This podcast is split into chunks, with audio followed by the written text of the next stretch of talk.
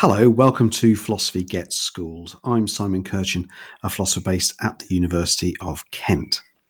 Uh, this is a special episode um, of Philosophy Gets Schooled. It's an overview episode of moral philosophy or ethics.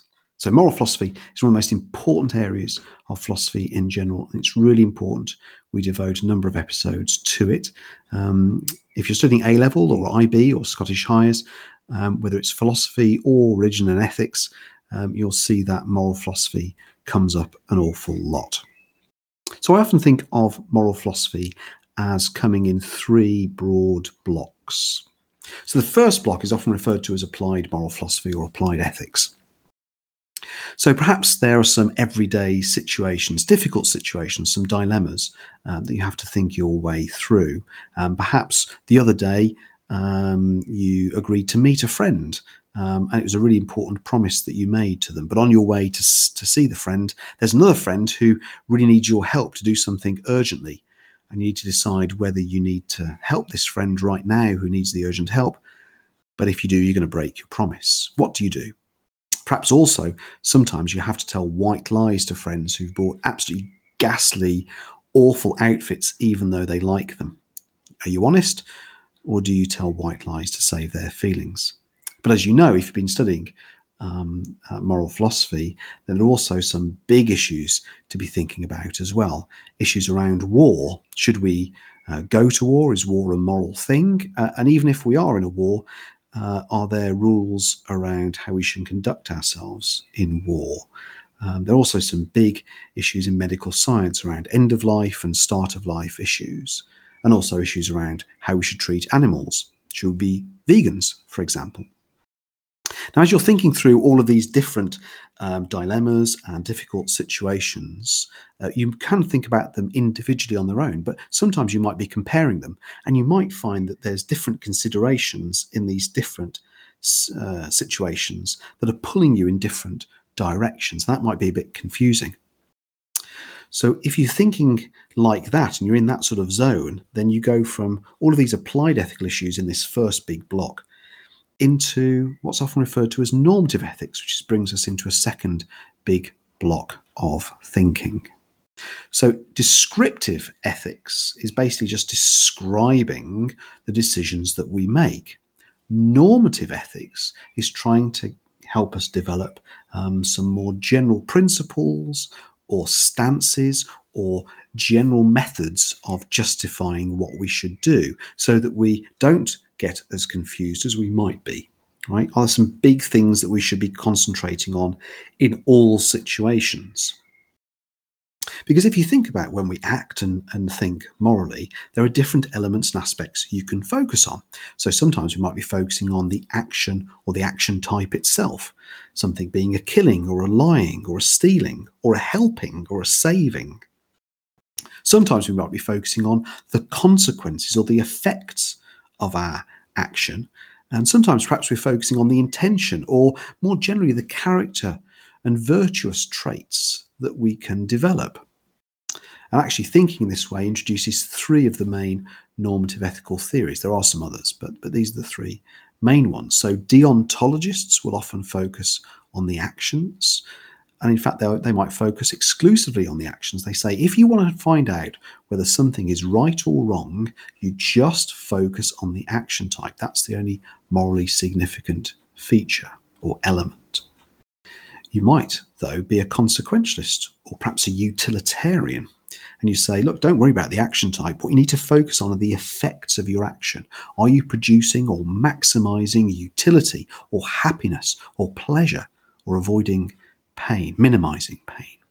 Or perhaps you're a virtue ethicist and you say, look, the most important thing is in general to develop virtuous character traits.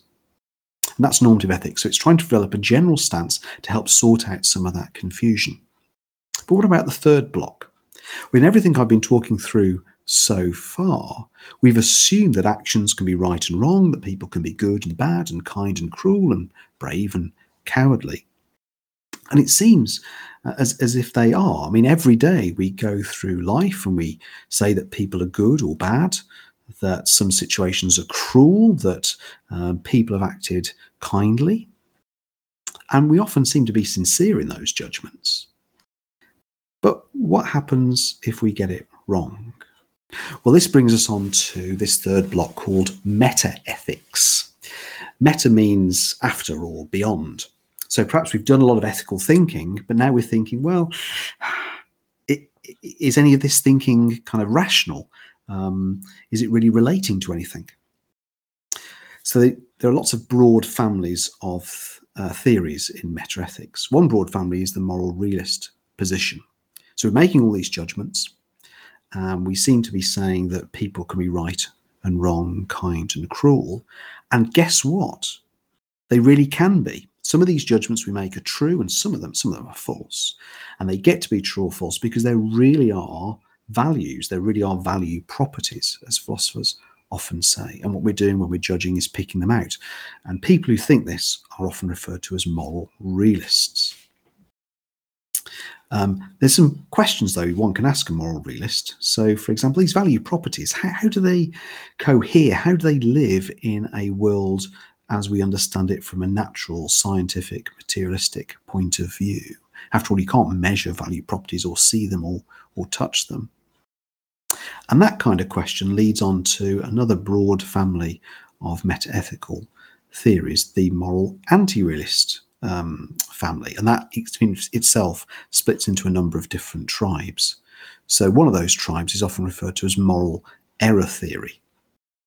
So, moral error theorists say, yeah, there are no value properties. There really aren't. They're, they're so strange, they couldn't exist in this in our scientific worldview. They just just don't exist. And when people are making moral judgments that people are kind or people are cruel, um, they're being sincere. They think they are saying potentially true or false things, but guess what? They are in widespread fundamental error.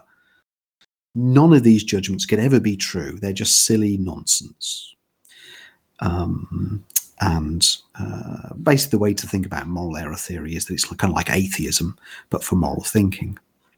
Now, there's another tribe in moral anti-realism that kind of goes along with moral error theory but stops at a certain point. So they agree that there are no value properties. They agree that people are sincerely uh, thinking that uh, people can be kind and cruel, and they agree with moral error theorists that in fact uh, people are wrong about that. But they don't think that people are in widespread error. They think instead that people are doing something still very valuable when they're making moral judgments and thinking and talking in moral ways. It's just not quite what we think they're doing.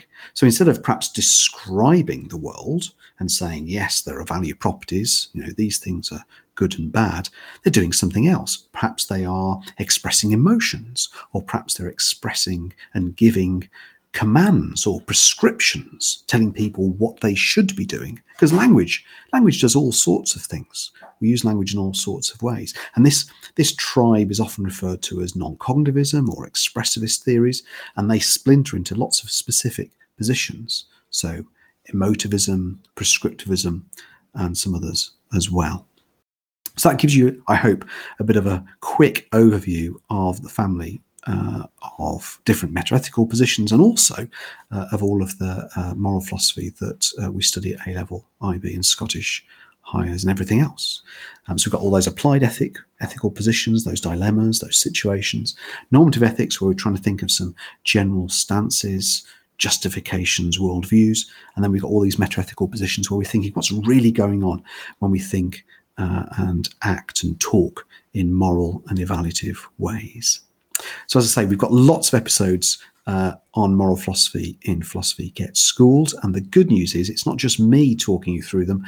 Um, I'm in conversation with school teachers who get to think about this stuff every day. Um, so, I hope you uh, enjoy the episodes. Just click on the ones you want and just uh, listen to them. Uh, and uh, I think that's it. Apart from now, it's time just for a little bit of outro music.